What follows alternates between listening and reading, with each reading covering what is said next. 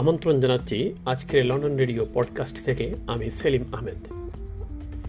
আগামী নভেম্বরেই যুক্তরাষ্ট্রে প্রেসিডেন্ট নির্বাচন, সে উপলক্ষে নির্বাচনে রিপাবলিকান প্রার্থী, মার্কিন প্রেসিডেন্ট ডোনাল্ড ট্রাম্প এবং তার ডেমোক্রেটিক প্রতিদ্বন্দ্বী জো বাইডেনের মধ্যে তীব্র কটাক্ষপূর্ণ বাক্যবান বিনিময়ে লড়াই জমে উঠেছে।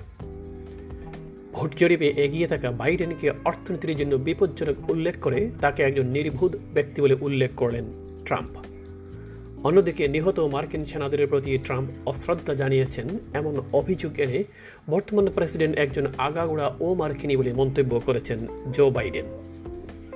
এবার নিয়ে যাচ্ছি চীনের দিকে এবং চীন এবং ভারতের সর্বশেষ যে সংবাদটি রয়েছে, চীনের উস্কানি উপেক্ষা করে ভারতীয় সেনাবাহিনী দায়িত্বশীল আচরণ করেছে ও প্রকৃত নিয়ন্ত্রণ রেখা পেরোয়নি বা গুলি চালায়নি বলে দাবি করেছে ভারতের প্রতিরক্ষা মন্ত্রণালয়।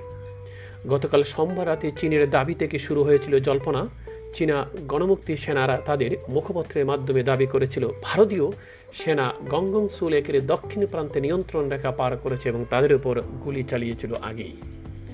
আজ মঙ্গলবার, আটই সেপ্টেম্বর, ভারতীয় প্রতিরক্ষা মন্ত্রণালয়ের বিবৃতিতে জানানো হয় ভারত ভারত চায় যে প্রকৃত নিয়ন্ত্রণ রেখায় শান্তি ফিরুক, কিন্তু পরিস্থিতি আরও জটিল করে তুলেছে চীনের প্ররোচনামূলক আচরণ।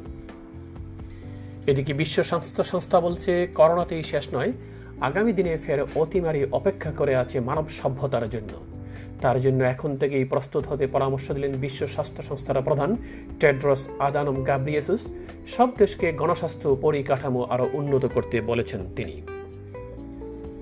আর বাংলাদেশে ব্যাংক ব্যবস্থায় উত্তর কোরিয়ার হ্যাকিং গ্রুপ হামলা চালাতে তৎপর রয়েছে এমন খবরে নিরাপত্তা অ্যালার্ট জারি করেছে কেন্দ্রীয় ব্যাংক। যে কোনো ক্ষতি এড়াতে ব্যাংকিং ব্যবস্থার ঝুঁকিপূর্ণ সব ক্ষেত্র নিরাপত্তা ব্যবস্থা জোরদার করা হয়েছে।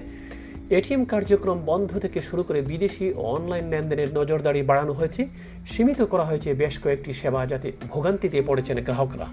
যে কোনো ব্যাংকের ভূত থেকে গ্রাহকরা অন্য ব্যাংকের এটিএম কার্ড দিয়ে টাকা তুলতে পারেন। এই সুবিধা দেশের ব্যাংকিং ব্যবস্থায় থাকলেও চলতি সপ্তাহের শুরু থেকেই তা সীমিত করা হয়েছে। অধিকাংশ ব্যাংক রাত এগারোটার পর থেকে সকাল সাতটা পর্যন্ত বন্ধ করে দিয়েছে এটিএম ভূত থেকে টাকা তোলা ও অনলাইন ব্যাংকিং সেবা।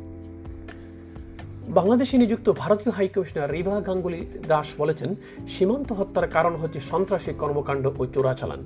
আর এসব কারণে সীমান্তে হত্যাকাণ্ড ঘটে।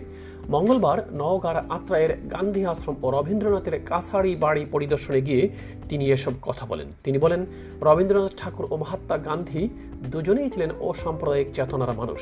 সেই চেতনা ধারণ করে সম্প্রীতির বন্ধনে এগিয়ে যাবে ভারত বাংলাদেশ দুই দেশের সম্পর্ক উন্নয়নে এই দুই মহামানবের অসামান্য অবদানের কথাও স্বীকার করেন ভারতীয় হাইকমিশনার রিভা গাঙ্গুলি। রংপুর বিভাগীয় কমিশনার আব্দুল ওহাব মিয়া বলেছেন, ওয়াহিদা খানম হত্যা চেষ্টা মামলায় আইন শৃঙ্খলা রক্ষাকারী বাহিনী যে কাজ করছে, এটা আইন শৃঙ্খলা রক্ষাকারী বাহিনীর দায়িত্ব।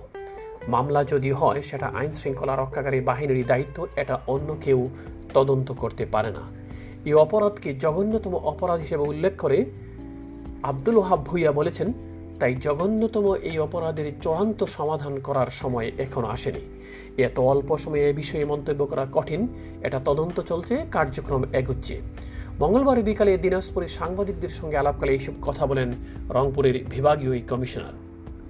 এদিকে বেলারুশি সরকার বিরোধী বিক্ষোভ থেকে সোমবার হঠাৎ করে উধাও হয়ে যান বিরোধী নেতা মারিয়া নেকোভা কয়েকজন মুখোশধারী তাকে ভ্যানে করে তুলে নিয়ে গেছে। নিখোঁজ এই নেতাকে মঙ্গলবার ভোরের দিকে ইউক্রেন সীমান্তে আটক করেছে সীমান্ত রক্ষা বাহিনী।